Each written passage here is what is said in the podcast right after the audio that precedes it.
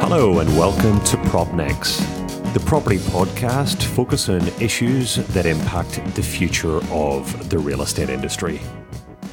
I'm your host, Gavin Morgan, and in addition to looking forward to today's and future conversations, if you'd like to know a little bit more about me, please look on www.propnex.com. That's www.propnx.com. Or if you'd like to chat privately, drop me a line on Gavin R. Morgan at propnex.com. That's G A V I N R M O R G A N at propnex.com on email. So, moving on to today's podcast, I'm absolutely delighted to be introducing Guy Hollis.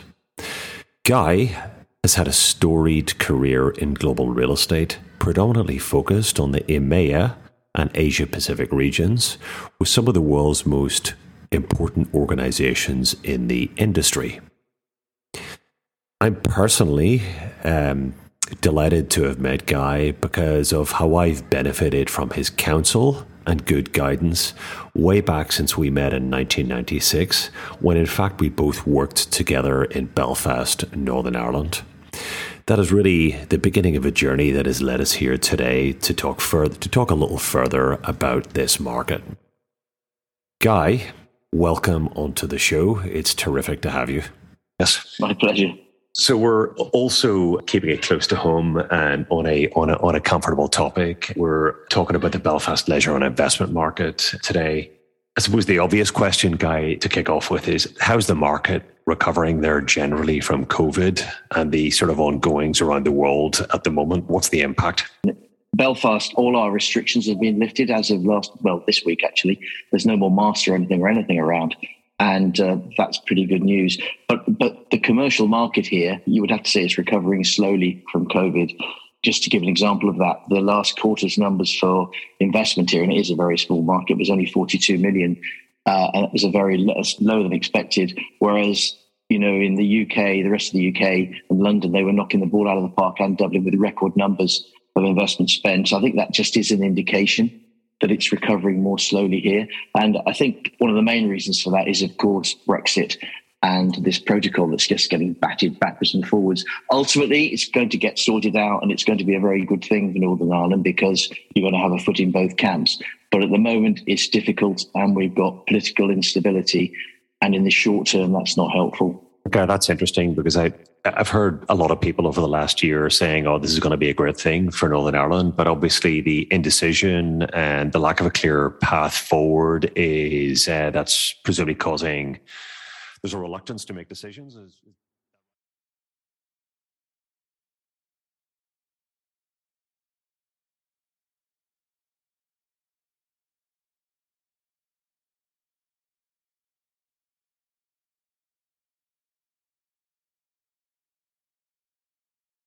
that they can they didn't really realize both American based ultimately until they came and had a proper look that they can actually operate in EMEA and in the UK out of Northern Ireland. And they both set up operations here. And one of them within a year will be employing 27 people and another one will have about 15 people. That's a small thing, but I think that will accelerate. But I think we're going to see four or five years before we see a real benefit here. And it also, it's the job of the politicians to actually make people aware and get some programs in place. But it's difficult to do that until they actually settle the protocol. And as you know, the government was dissolved a couple of weeks ago by the DUP. There are elections in May. And hopefully, after the elections in May, or they might even call them earlier, but if they're in May, hopefully after that, we might get a little bit stability. We might go forward. But the political scenario doesn't help the business yeah. scenario, unfortunately. Yeah, that is a shame. And, you know, particularly with Belfast having seen some you know, really big investments in the last year from you know, groups from outside of the European region.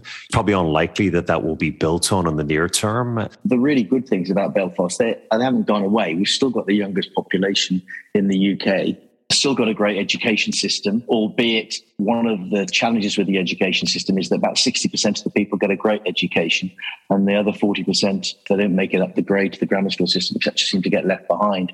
And that's something that really needs to be fixed.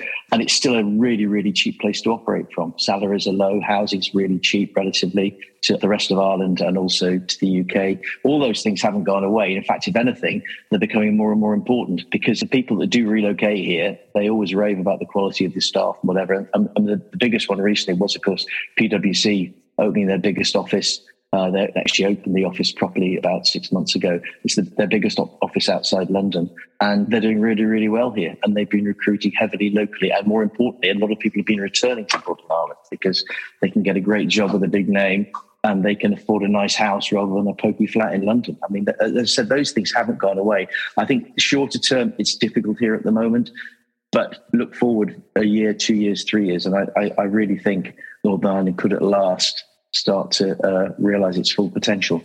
Yeah, and, and, Guy, you talked about the cost of living just there as well, and you know I totally agree. Uh, but when you look at, uh, particularly when you look at the quality of life in Northern Ireland relative to what it costs to live there, I mean, in sort of given the number of places that I've lived around the world, I mean, it's a really tremendous balance. You get an awful lot for what it costs to be in the location, and you know, pretty decent people too. I mean, of course, perhaps I'm slightly biased. yeah, fairly decent people, most of them. Um, the other thing people will say that settle here is how friendly everybody is. People talk to each other, they say hi to each other in the street. Things that don't tend to happen in big cities still happen here, and to an extent, in a way, they're losing that in Dublin. Not the rest of Ireland, but in Dublin, it's it's it's it's not quite the same as it was. But Belfast hasn't changed from that point of view, and I don't think it's hard to get people to move here once they've been here to have a look because it's a beautiful part of the world. The north, you've got the north coast You've got Belfast itself, you have the countryside, and you can buy really nice houses with a decent sized garden, etc., for relatively nothing compared to the rest of the UK. Well, it's as attractive as it sounds. Uh, I mean, I know that from personal experience, but sticking with the um, guys, sticking with the theme of quality of life. And obviously, that gives us an easy pivot to leisure. I wanted to talk to you a little bit about Odyssey. Um, a, I mean, as you know, I mean, that was a scheme that played a big part in my early real estate career when you and I worked together back in Belfast. And probably one of the, you know, one of the toughest jobs that I worked on in my early career to cut my teeth on, you know, a big leisure complex like that in Belfast. I'd love to hear from you what direction that's going in now and why you think it will be more successful this time. And maybe you could start that just by giving us a quick recap on what that scheme is just before you, you answer those two questions. Okay, sure. Well, it, it was the Millennium Project for Northern Ireland. Mo Mowlam was here at the time, uh, driving it forward, and it was funded in various ways, but a lot of money from the Millennium Commission at the time. And it, it basically was a big arena for gigs, boxing, pop bands, etc. And it, it, has a maximum capacity of about 11,000, um, which was quite big for Northern Ireland. And attached to that was W5, which is a learning centre, educational. Again, all importantly, was funded separately. And then attached to it was a leisure pavilion, which was designed at the time to be a family destination, but it never turned into that for various reasons. And the people that were running it, instead of it being a leisure destination, family orientated, they had ended up with about two bars and three nightclubs in it um, and some very poor restaurants. And it's over a number of years, it drove it into the ground. And then uh, when the financial crisis came, uh, it was very, very highly geared, massively over geared, uh, and it just collapsed. The developer just, or the owner just collapsed. Uh, and the place went into administration. And I understand it was the longest administration in UK history. KPMG just sat on it. And in the end, Deutsche Bank bought the debt from underneath it. I'm talking about the main pavilion now and then they were just going to flick it on, but then they realized the only way to do it was to develop it out. And that's what uh, we're involved in now is developing it out again. And let me just explain one of the best reasons why I think it will succeed this time is that in the interim of all those things going on, the people running the arena went to the wall. So the, the Odyssey Trust charity itself took over the running of the arena. The ice hockey went bust. They took over the ice hockey. They've transformed it all. They run it really, really efficiently. They've also taken over W5 and very exciting for us at the same time, what, what was one of the other nightclubs is now being turned into a Google sponsored learning center. So, as a destination, you've got all those three things. And we, or through uh, Deutsche Bank or Matagorda too, as the vehicle is called, we've managed to relet the cinema to Cineworld, who've just opened, and they've got 12 screens and an IMAX, and they spent a fortune on it. It's one of their best outlets. They opened it in December, and they told us it was their second busiest cinema in the UK over the Christmas period. And bear in mind, we've got nothing else open yet. Hollywood Bowl have taken over the bowl. They're spending three and a half million on a complete refit. Um, we are in legals for a big indoor golf and seven restaurants at the moment. There will eventually be nine restaurants and two more leisure outlets. And we believe it will be the leisure destination for the island of Ireland because the trusts who are running the arena tell us mainly because of COVID, but where they would normally do 115, maybe 120 events a year, they're looking at doing 200 for the next two years because everybody wants to get on a stage, everybody wants to perform. And then they've also transformed the ice hockey, and they're getting crowds of five, seven, eight thousand going to the ice hockey.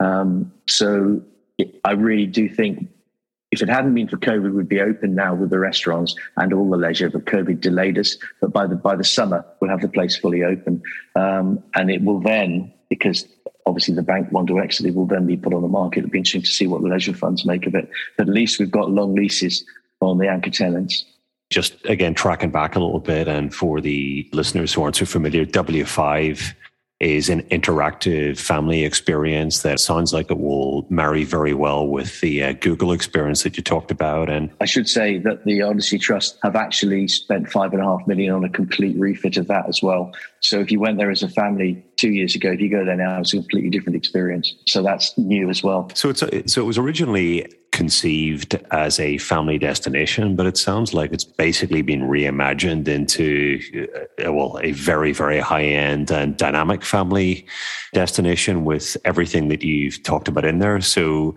it sounds like it's it's just learning from the lessons of the past and doing it again with that learning um, to make it, as you said, a destination for the whole island. Yeah. Yeah, that's true. And also, I mean, the benefit with the benefit of hindsight, we've changed it quite a lot. We've doubled the size of the entrance. And also now, when you go to a, an event at the arena, as I said, they can be open 200 a year.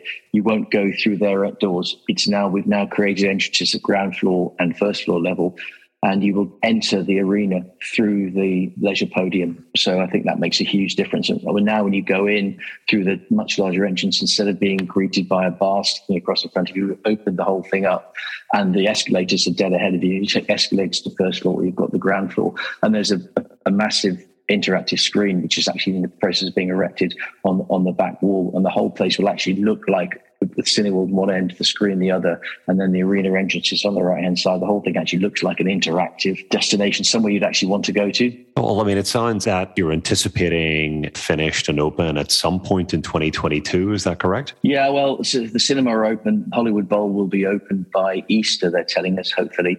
Uh, and b- by the summer, we should have about 60 to 70% of the restaurants and one big bistro bar open. Uh, and the golf should be open by then as well. So by October, the place will be fully open. And then, Guy, obviously, it, it sounds from what you said that the time to, or the, the time to test the market and just sort of see how things are looking. That's right. Yeah. Sort of later in the year, well, hopefully the political situation, etc., cetera, stabilized a little bit and it could be another big opportunity for somebody in Belfast. Well, we hope so. Yeah, but I mean, the, the investment markets. Are, I mean, office yields, industrial yields are all fairly stable at the moment. But as you know, they're always always a point worse than the rest of the UK. Retail's continuing to weaken, but I think that's probably not just here. That's everywhere at the moment. You say a point worse, but obviously from you know, uh, particularly from. Uh, from a purchaser and a cash flow focused purchaser perspective, I mean, it's makes Belfast sound like a relatively interesting proposition, particularly a scheme like that on that uh, intersection of all the, the, the major transport routes uh, where it sits. I mean, it still seems to me that sort of with schemes like that developing, particularly the reimagination of that scheme and that sort of slight difference in yields compared to other locations, that I mean, for a certain cross section of the investor community, it's relatively attractive compared to a lot of what else is available, particularly across the UK. No, I think that's right. And uh, it was over 12 months ago now, but I mean, Saudi investors bought the PwC investment. It's quite a big deal, 87 million. That's quite a big investment for Northern Ireland. And they're getting the PwC covenant for 20 years at 5.2%.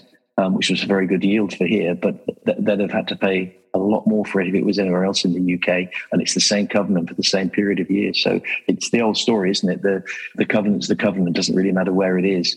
But here, you're getting it off a low rent, um, which means there has to be room for growth. And you're getting it off, a, if you're an investor, a very attractive yield. So, from that point of view, it, it continues to be attractive. It's just so much of the investment market here was retail driven before.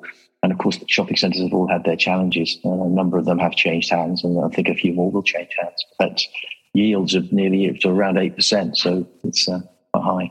Well, I, I, would be plugging my old hometown, but it's interesting recent deals, and it still sounds like some good opportunities ahead. You know, provided the the playing field remains uh, flat politically, and so, just ending up then, guys, or anything? I mean, you've talked about what the market needs really to kick on. I mean, there's a lot to happen um, around the Northern Ireland framework, etc. But I mean, just before we round up, are there any specific opportunities that you see ahead worth looking for on Northern Ireland from an investment perspective?